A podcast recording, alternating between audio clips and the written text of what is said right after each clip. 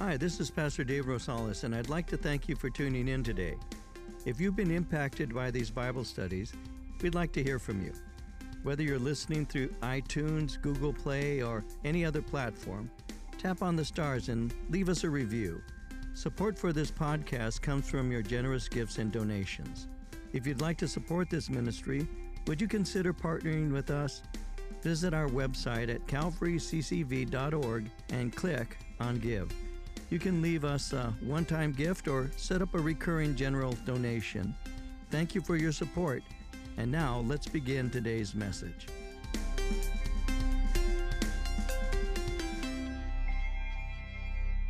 First John chapter 2 verses 24 and 25. Therefore let that abide in you which you heard from the beginning. If what you heard from the beginning abides in you, you also will abide in the Son and in the Father. And this is the promise that he has promised us eternal life. I'm going to keep reading.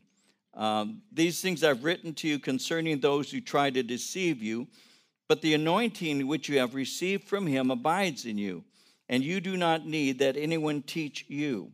But as the same anointing teaches you concerning all things, and is true, and it's not a lie, and just as it has taught you, you will abide in him.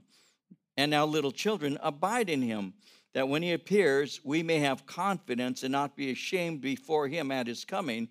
If you know that he is righteous, you know that everyone who practices righteousness is born of him.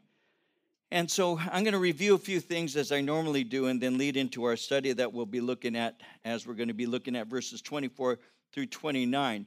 As we've been going through First John in the second chapter, John has warned the church about deception. Deception has been entering into the congregations. In verse 18 of chapter 2, he had said, Antichrist is coming, but even now he said there are many antichrists.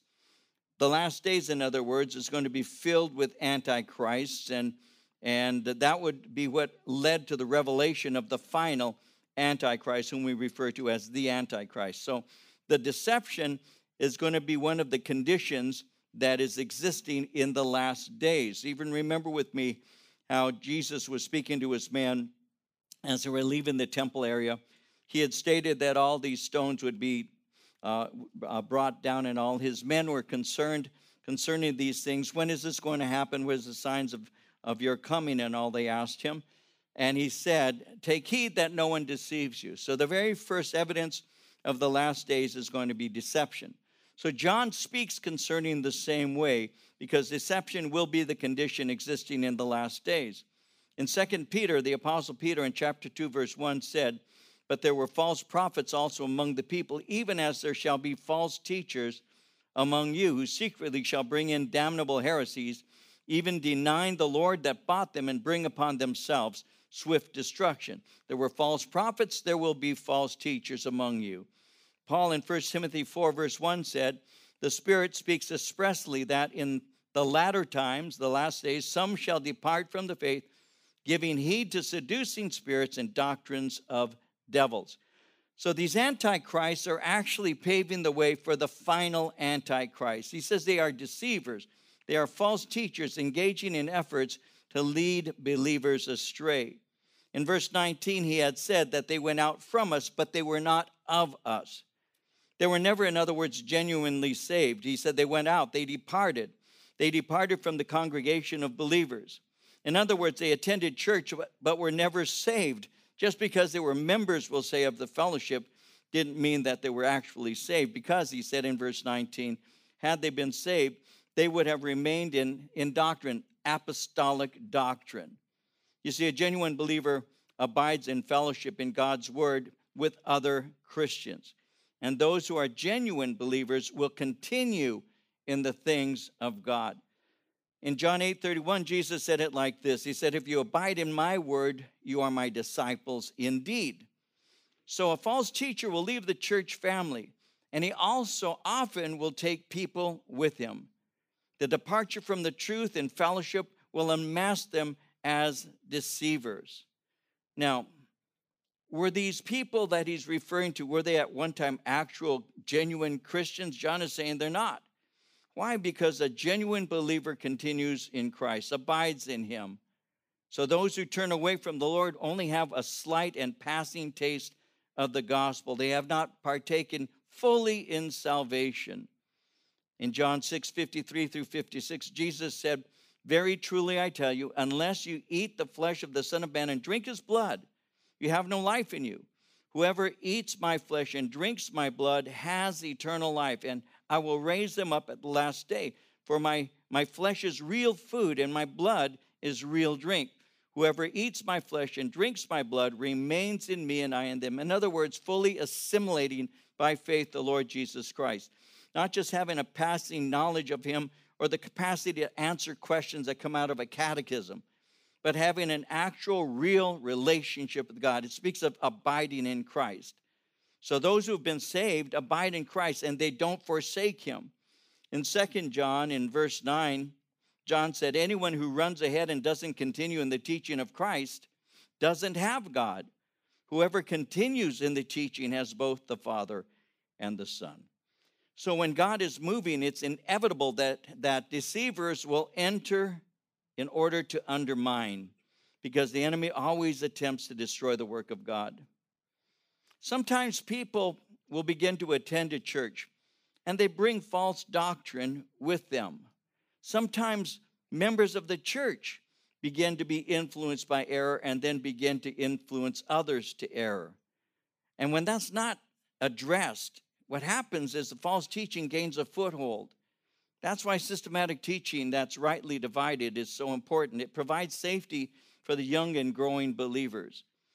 So when this occurs, false teachers, wolves, are exposed. Through teaching the Word of God, the bad doctrine is exposed for what it is.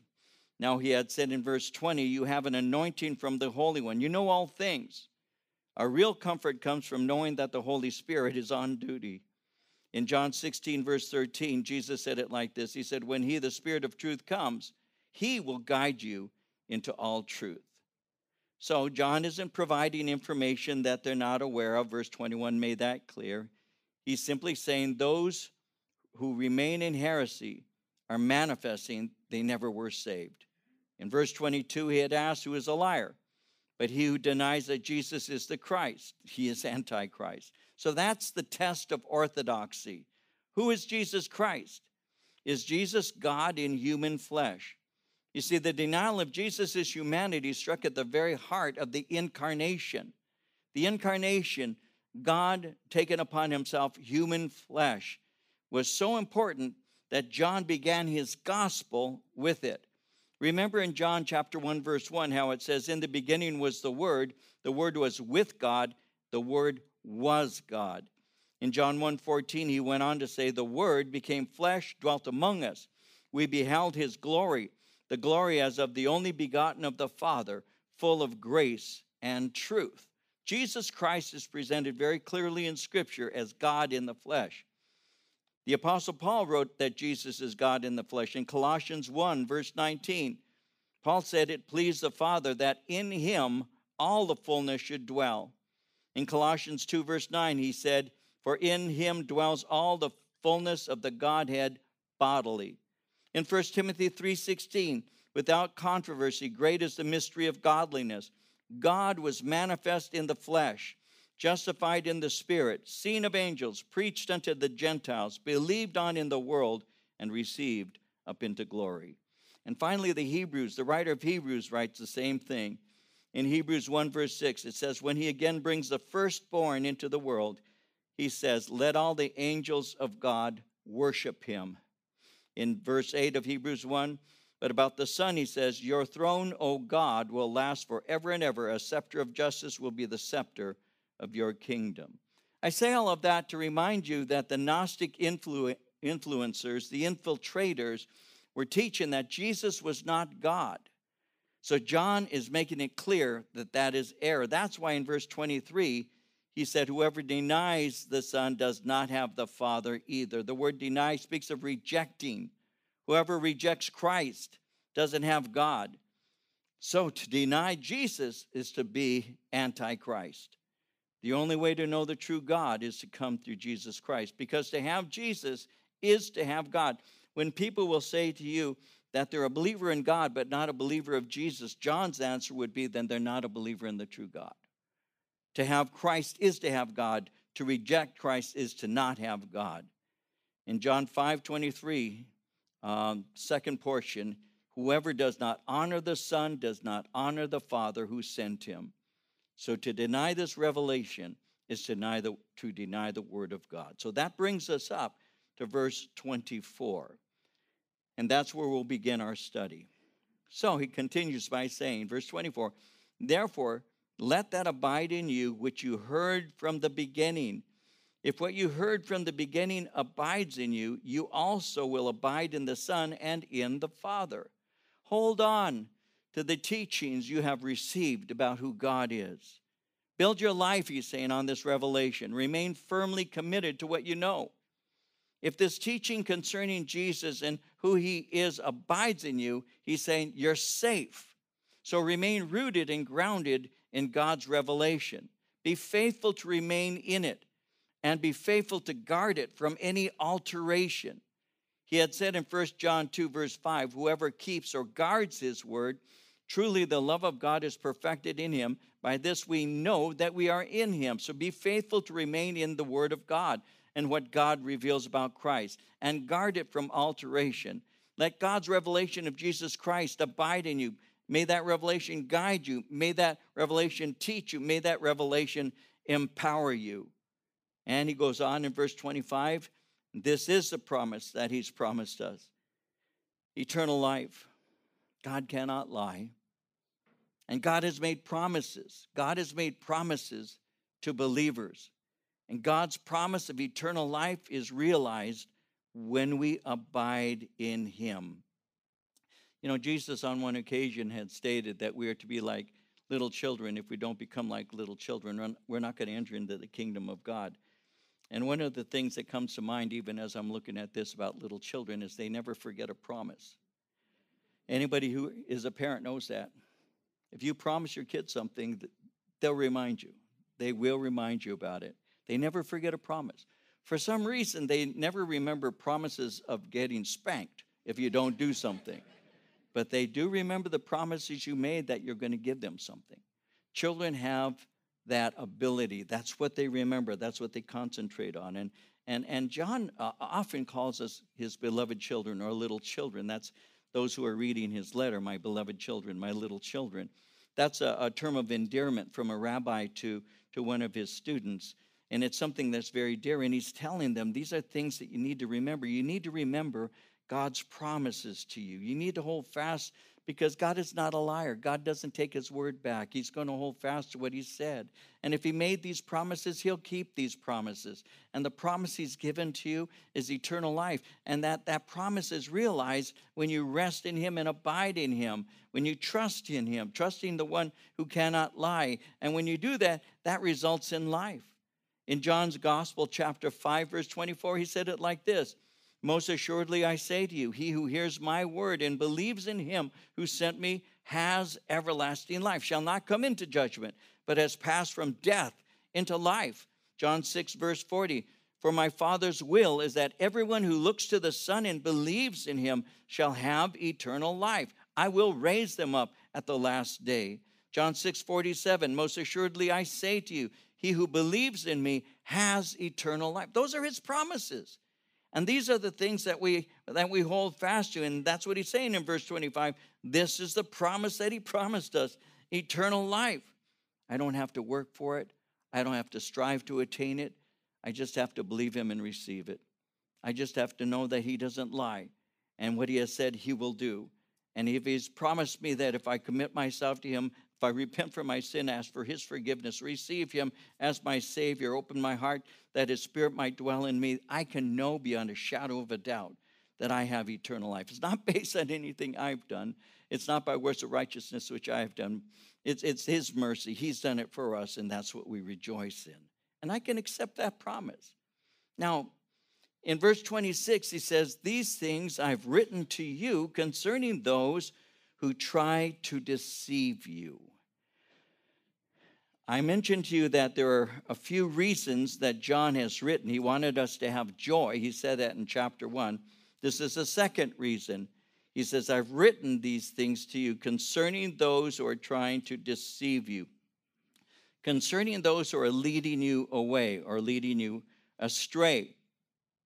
He's writing to safeguard his readers, which would include us, by the way, from deception. The word deception is a word that speaks of seduction. Uh, it's a spiritual seduction, deception. These deceivers do all they can, he's saying, to confuse you.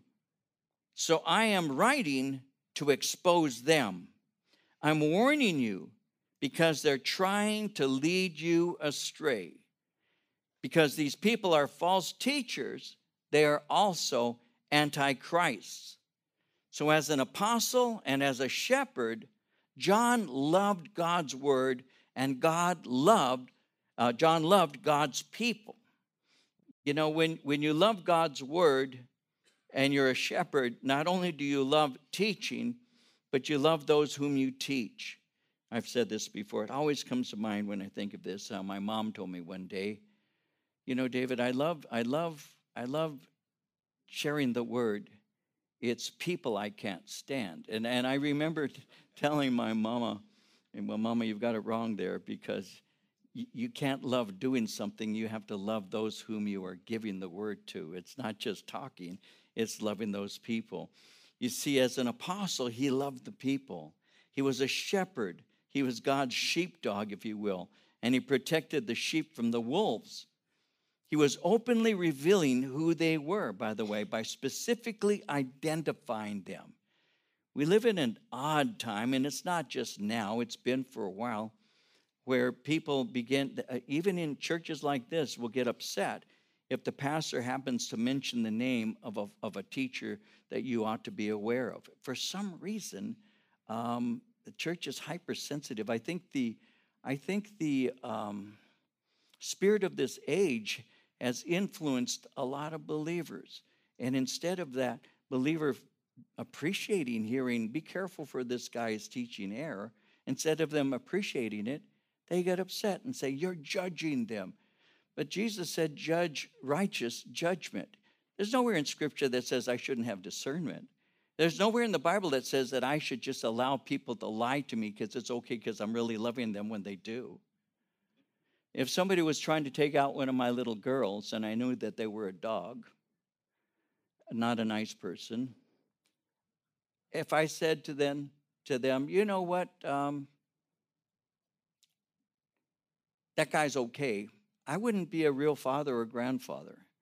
See, I'm, I'm done with uh, having to raise my girls. Now they can make as many mistakes as they want. But when they were under my roof, I had the responsibility of protecting them. So I would say, I don't really think so. I don't think that person's good for you. Oh, Dad, you just don't know him. I don't want to know him.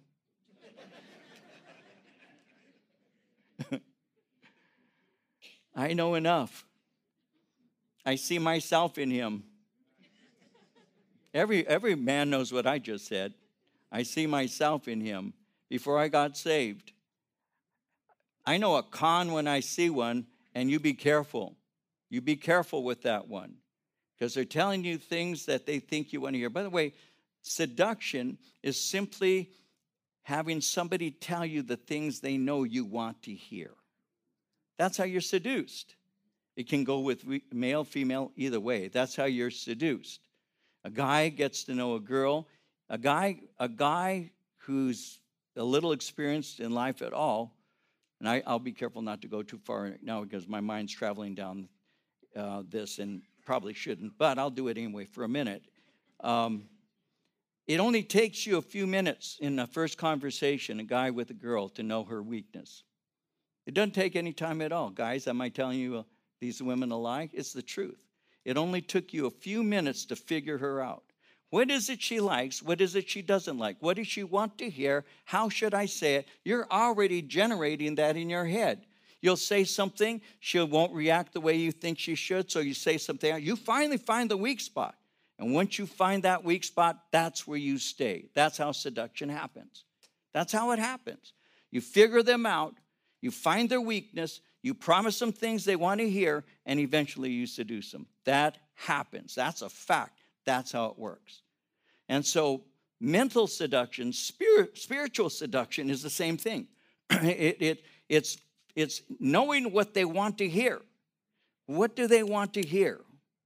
They want to hear this. So they say that. And what happens is they end up making a lot of money and they steal your soul. That's what they do. I could start giving you names of people that you're all familiar with already that you have to be careful with. People who look like they're telling you the truth, but in fact are tinting that, that word with things that are incorrect. Anytime a man does not rightly divide the word of God, anytime a man stands up as if he is the authority without giving you scripture, giving you cross reference, pointing you why this is, that's somebody to be careful with because they take the place of the authority of scripture. You have to be careful with that. That's why I teach the way I do. I'll give you scripture, I'll give you cross reference. Go look it up, see if I'm rightly dividing. If I'm not, correct me. Because I have to do that. As a shepherd and a sheepdog, that's what I do. So Paul is, is uh, rather, John is telling them that these are the things they need to be careful with. Now, sometimes you'll identify. In Romans 16, 17, and 18, Paul said it like this, and I'm going to take this apart for you. He said, I urge you, brethren, note those who cause divisions and offenses contrary to the doctrine which you learned, and avoid them. For those who are such do not serve our Lord Jesus Christ, but their own belly, and by smooth words and flattering speech deceive the hearts of the simple. Romans 16, 17, 18.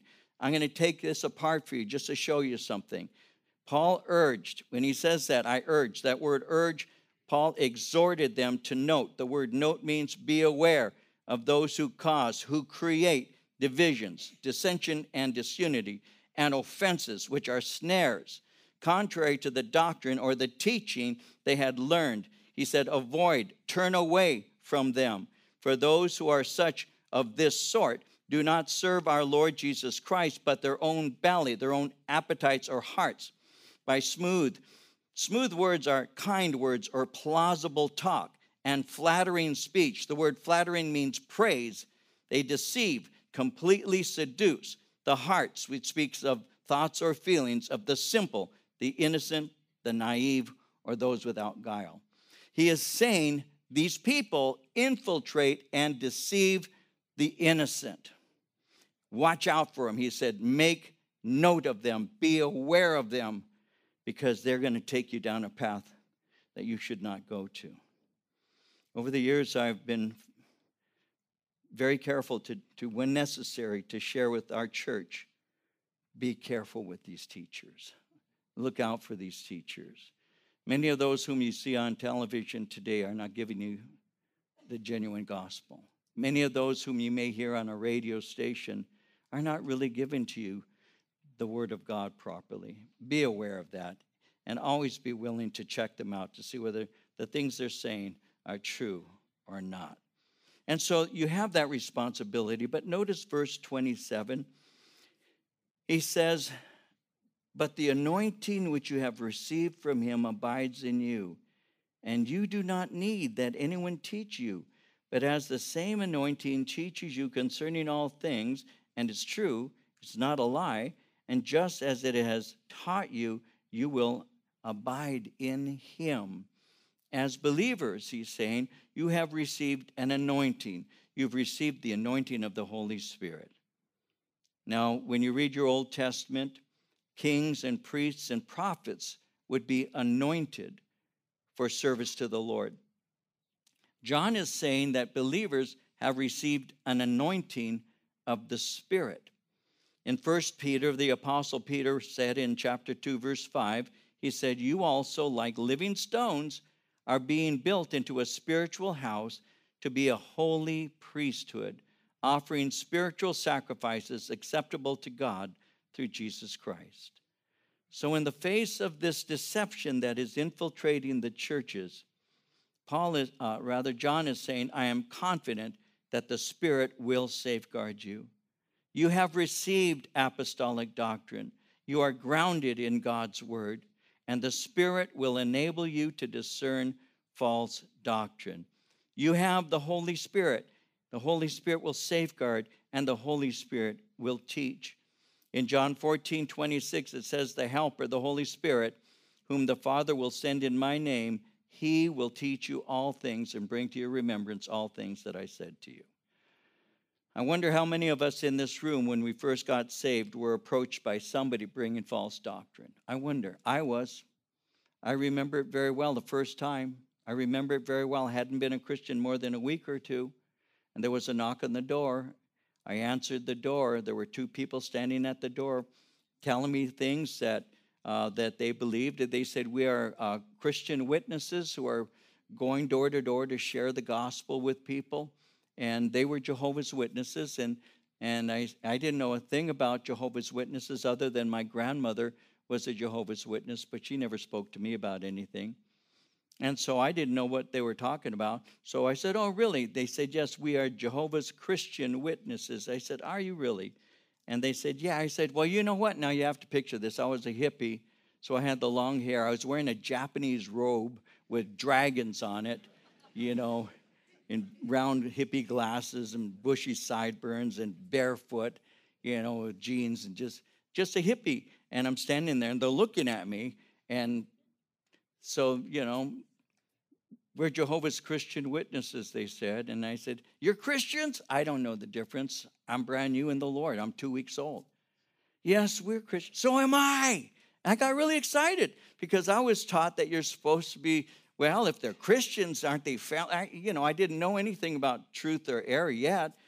But when they started speaking to me, and at first, you know, they didn't really want to, they were kind of freaked at me, but, you know, I was real exuberant. And so they finally started trying to share things with I still remember this. I don't remember what they're saying, but I do remember how I responded. I remember looking at them as they were speaking and when they finished sharing with me what it was that they wanted me to know, I said, You know, I don't think I agree with you. I said, I just don't. I don't think what you're saying is, is true, is accurate. I wasn't arguing, arguing with them. I was just saying, I just don't think so. I had no idea that that is the Holy Spirit. The Holy Spirit was giving to me, a brand new believer, a sense that this, there's something wrong with what they're saying. That's what John is saying. The Spirit is within you. He gives you discernment. You'll, you'll hear something. It sounds wrong because it is wrong. And that's why Jesus had said to us that the Spirit will teach us all things and bring to our remembrance the things that He said. So I trust the Holy Spirit. I trust the Holy Spirit who will awaken us and say to us, that's that's not true. That's not in my word. Obviously, we should stay in the word and know the word, but there are times when the Holy Spirit is just on duty like that and awakens us to it. In verse 28, he said, Now, little children, abide in him, and when he appears, we may have confidence and not be ashamed before him at his coming. Abide in him, dwell in him. Abiding in him produces security and it gives us confidence for our future. When he says abide, that means remain vitally connected to Jesus, the true vine. In John 15, 4 and 5, Jesus said, Remain in me, abide in me, as I also abide or remain in you. No branch can bear fruit by itself, it must remain in the vine. Neither can you bear fruit unless you remain in me. I am the vine, you are the branches. If you remain in me and I in you, you will bear much fruit. Apart from me, you can do nothing. So, abiding in Christ and in His Word is the antidote to false belief and ungodly behavior. Persevering in Christ is the evidence that you're a genuine Christian. So, you continue in His Word, you continue in fellowship, and you continue in fellowshipping with His children. Now, notice in verse 28, it says, when He appears. That word appears simply means when He is made visible or when He's seen. Abiding in Christ causes us not to fear his return. As we love him and serve him, we live in confident assurance that we'll see him. And when he appears, we will see him as he is. We'll see that in later chapters. And when the rapture occurs, we're going to go and be with him. Now, false teachers have no confidence. they're going to be ashamed. That word ashamed, when he speaks about it there in verse 28, means to be openly disgraced or being put to shame by Jesus. Why is that? Because Jesus' return will mean judgment and rejection of them. And then he says in verse 29 if you know that he's righteous, you know that everyone who practices righteousness is born of him. If you know that he is righteous, you know that the one practicing righteousness is of him. If you know that he's righteous, one, God is righteous. We see that all through Scripture. I just give you a couple of verses. Deuteronomy 32, verse 4. The rock, his work is perfect, for all his ways are just, a God of faithfulness and without injustice, righteous and upright is he. Psalm 11, verse 7 The Lord is righteous, he loves righteousness, his countenance beholds the upright. Isaiah 5, 16 The Lord of hosts will be exalted in judgment, and the holy God will show himself holy in righteousness. So if you know he is righteous, well, since God is righteous, it follows that his children live righteously. God's children don't practice and don't live in sin. God's children live pure lives.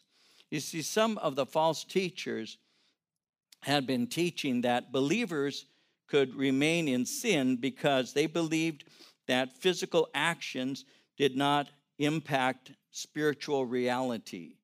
And so they taught that the spirit would not be corrupted by fleshly works. For them, that meant that someone could sin, but it wouldn't affect their spiritual selves. Well, John had said that's, that's error. He had said in chapter 1, verses 5 and 6, This is the message which we have heard from him and declare to you that God is light, and in him is no darkness at all. If we say that we have fellowship with him and walk in darkness, we lie and do not practice the truth. If he is righteous, it, it, it, it goes without saying his children will be righteous also because we are his children. So those who are saved no longer practice sinful lifestyles. You turned away from it. You turned away from sin. You confessed it. You received forgiveness. And the scripture says in Psalm 119, verse 3, as a result, they do no iniquity, they walk in his ways. You see, if you don't want to be ashamed, then be made righteous through Christ. Because the fruit of regeneration will be a life that is earmarked by righteousness. And true righteousness is only possible if someone has been born again. Again, we're going to receive communion in a moment, so I want to be careful with the time. You are all know, we are all known by something. Every one of us in this room has a reputation. Every one of us is known for something. I was sharing with a friend of mine just the other day how that when I first got saved, I had the opportunity to go up north to a place called Pacific Grove. I had a friend of mine, his name was Paul. We used to call him Woody. He was a surfer, so we called him Woody because of his of his um, loving to surf and all. So anyway, I went to see Paul, and uh, I took two friends, two friends and I went up there, two Christian friends and I went up to see Paul up in Pacific Grove. And I went specifically as a new Christian to share with Paul, who was an old friend of mine, that Jesus had saved me. I wanted him to know that. So we got in my car. We drove all the way up to uh, Pacific Grove, over there by it's by Monterey, up north. And I remember pulling in, knocking on his apartment door, and my friends and I standing there. And Paul comes to the door and he says, Dave, it's great to see you. He says, Come on in. So we go in and we sit down. As we're seated there in his living room, uh, he says, I, I wanted to uh, introduce uh, some friends of mine that I know up here. I wanted to introduce uh, you to them. They'll be here in a few moments. And I said, Great. So I'm just sitting there, not talking to him yet, just kind of, you know, just passing the time until the, the guys showed up. And, and when they finally did arrive, there were two of them, they came in, sat down, and this is how Paul introduced me. I'll never forget it. He said, Guys, this is David, my friend from high school. David is a guy who got me loaded for my very first time. That's how I was known. And he was right. But David is the guy who got me loaded for the very first time. That's how I was remembered by him. And that's what he told his friends. You have friends who will introduce you in a certain way. What are they going to introduce you as? So when he said that to me, I looked at him and I said, Paul, this is what I told him. I'm a brand new Christian, but I said to him, Paul, I introduced you to drugs. That's true. But I've come up here so I might introduce you to Jesus Christ because he has saved my life. And so I wanted to present to him that which changed my life. And that's what we do, right? And so you're known in a certain way. You are known for your lifestyle. We know that. We have reputations. Everybody has one. Everybody has a reputation. They'll call you by your nickname. A lot of people have nicknames. There's a reason for those nicknames that they gave to you. You know, little savage, sad girl.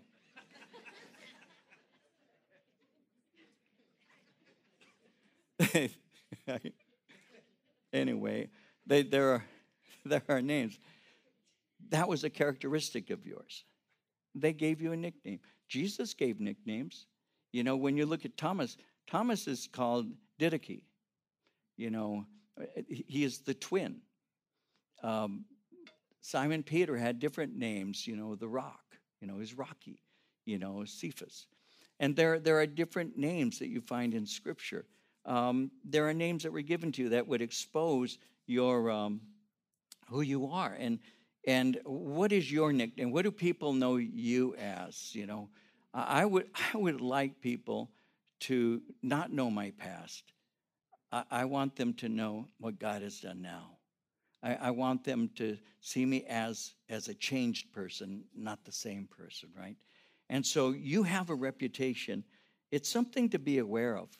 It's something to to to know. It's something to to to um, allow to to inspire you to be an influence to other people. What is your what is your reputation? May you have a reputation amongst those who know you as being righteous, as being a person who loves the Lord. May that be your reputation, that people know that about you. We don't walk in the way that we used to. You see, if you don't want to be ashamed, then you're made righteous and be made righteous through Christ. That's the fruit of regeneration. And again, true righteousness is only possible if you've been born again. And when that happens, you have no fear of final judgment. In Romans 8 1 and 2, Paul said it like this Therefore, there is now no condemnation for those who are in Christ Jesus. Because through Christ Jesus, the law of the Spirit who gives life has set you free from the law of sin and death. There is therefore now no condemnation for those who are in Christ Jesus, who walk not after the flesh, but after the Spirit. That's us. See, I, I don't fear final judgment. I don't have a fear in my heart for that because I have passed from death into life. Because of Christ, I have been born again. And somebody says, well, you know, you're putting, you're, you're, how do you know that? How, you're taking it, what if what you believe, and they've said this to me, what if what you believe is just a joke? It's not even true. You wasted your whole life. No, I didn't. No, I didn't. Because when I turn around and I look at my life from before I came to Christ and where it is now, there's no comparison at all. Prior to Christ, there was sorrow and, and hurt and shame and sin and regrets. And since Christ, that's been washed away, and God has replaced so much with joy, with blessings, friends. Even if it weren't true, and it is, but even if it were not true, I've had a great life. I've had a great life. God has been present every step of the way. And He's given to me a beautiful wife and, and beautiful grandchildren and four kids. And it's.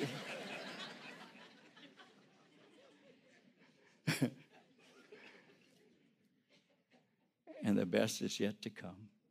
And the best is yet to come. Because one day I get to see Him face to face. There is therefore no condemnation. Walk with the Lord, and you won't be afraid. Again, if you know that He is righteous, you know that everyone who practices righteousness is born of Him. You can tell if somebody is walking with God if they live a righteous life. If you'd like to learn more about Pastor David or Calvary Chapel Chino Valley, please visit our website at calvaryccv.org. Thanks for listening and have a great day.